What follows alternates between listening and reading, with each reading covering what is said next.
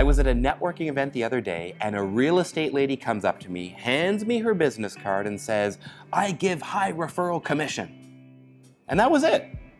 That was her big differentiator. now, she was pretty much trying to bribe people to give her business. So common. She's leading with price as her differentiator. The thing is, she's not alone. Salespeople everywhere are leading with, I give the biggest discounts, I have the lowest price, I'll give you a good deal. Now, they do all of this because they don't know how else to differentiate from the competition. But really, think about it.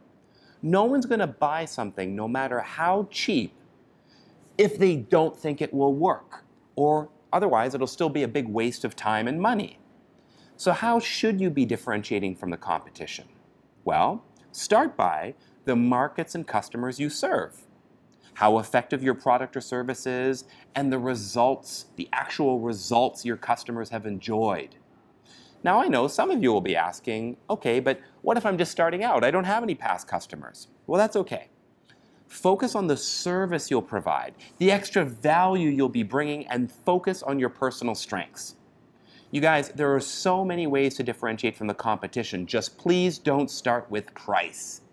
In the words of Seth Godin, the reason it seems that price is all your customers care about is that you haven't given them anything else to care about.